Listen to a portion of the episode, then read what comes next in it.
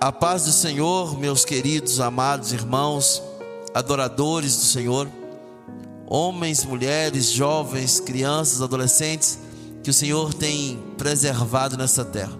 A Bíblia diz que Deus está à procura de verdadeiros adoradores que o adorem em espírito e em verdade. Estava meditando eu na palavra do Senhor no Evangelho de João, no seu capítulo de número 1, num texto aonde às vezes passa desapercebido dentro dos nossos olhos, mas é interessante que nós venhamos ir além da letra. No princípio era o Verbo, e o Verbo estava com Deus, e o Verbo era Deus. Ele estava no princípio com Deus, todas as coisas foram feitas por meio dele, e sem ele, nada do que foi feito se fez. Nele estava a vida, e a vida era a luz dos homens. A luz resplandece nas trevas e as trevas não prevalecem sobre ela. Meditando até aí, meus amados, ainda que o texto vai dar continuidade no seu capítulo falando a respeito de Jesus, de João, falando sobre o Cordeiro de Deus, e começa-se uma história muito linda mas neste texto aonde descreve aquele que Deus ama, eu vejo um Deus que se apresenta a nós. No princípio era a palavra, no princípio era Jesus, no princípio era o caminho, era a verdade, a vida e ninguém ninguém ninguém tinha este entendimento. Me perguntaram certa feita, pastor, Jesus estava no Velho Testamento? Eu falei, amados, Deus se apresenta em todos os livros. E uma, uma, uma certa tarde, Deus me dá uma experiência de entendê-lo de livro a livro. Eu entendi que em Gênesis, no capítulo 3, verso 15, ele é o descendente da mulher. Em Êxodo, do 12, do 1 ao 5, ele é o nosso cordeiro pascual.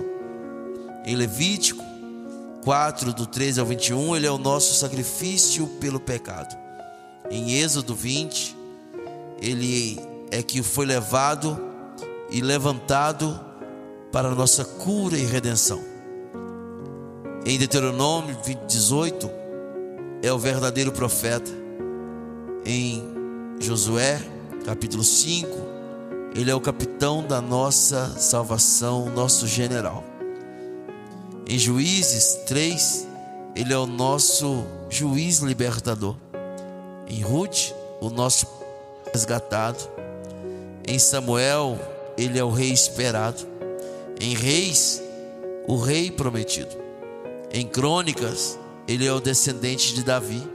Em Esdra, ele é o ensinador divino. Em Neemias, é o edificador. No livro de Esther, é a providência do Senhor para o seu povo. Em Jó é o nosso redentor que vive.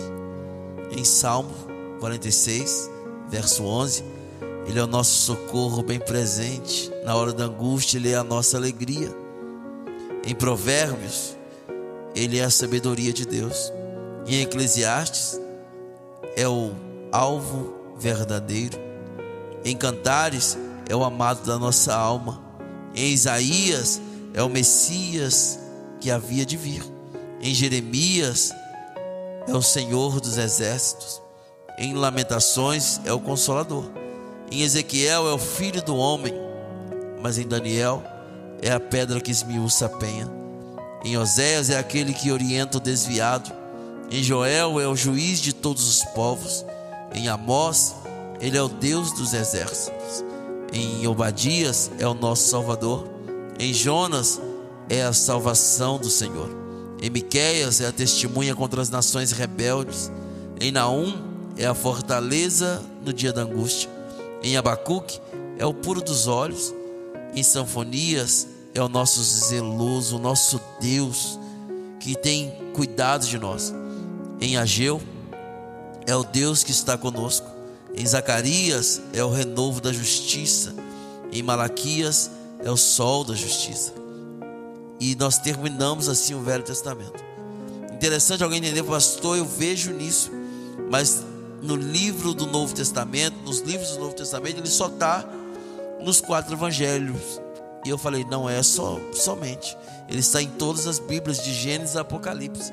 E alguém me desafiou, então fala aonde ele está de Mateus a Apocalipse.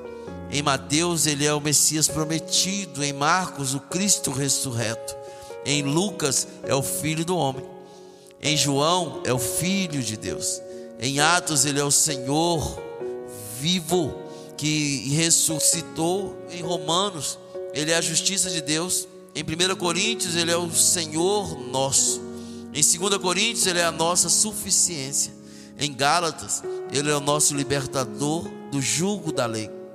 Em Efésios, é o cabeça da igreja. Em Filipenses, ela é a nossa alegria. Em Colossenses, ela é a nossa vida. Em 1 Tessalonicenses, ele é aquele que havia de vir. Em 2 Tessalonicenses, é o Senhor que vai voltar. Em 1 Timóteo, ele é a nossa esperança. Em 2 Timóteo, é o Senhor que conhece os que são teus. Em Tito, ele é o nosso modelo. Em Filemão, ele é o nosso mestre. Em Hebreus, sacerdote eterno. Em Tiago, modelo de legislar, nosso legislador. Em 1 Pedro, é a pedra preciosa. Ele é a pedra angular. Em 2 Pedro, é a nossa força. Em 1 João, ele é a promessa da vida eterna. Em 2 Epístola de João, ele é o nosso caminho. Em terceiro Epístola de João, ele é a nossa verdade. Em Judas, ele é o nosso protetor e Senhor. E chegamos em Apocalipse, onde ele é o nosso rei triunfante. Jesus está voltando. E é importante entendermos que ele já está falando, já está nos direcionando. Ele é o caminho, a verdade e a vida. Ninguém vai ao Pai senão por ele. Tudo que foi feito foi feito por seu intermédio. No princípio era o Verbo, no princípio era a palavra.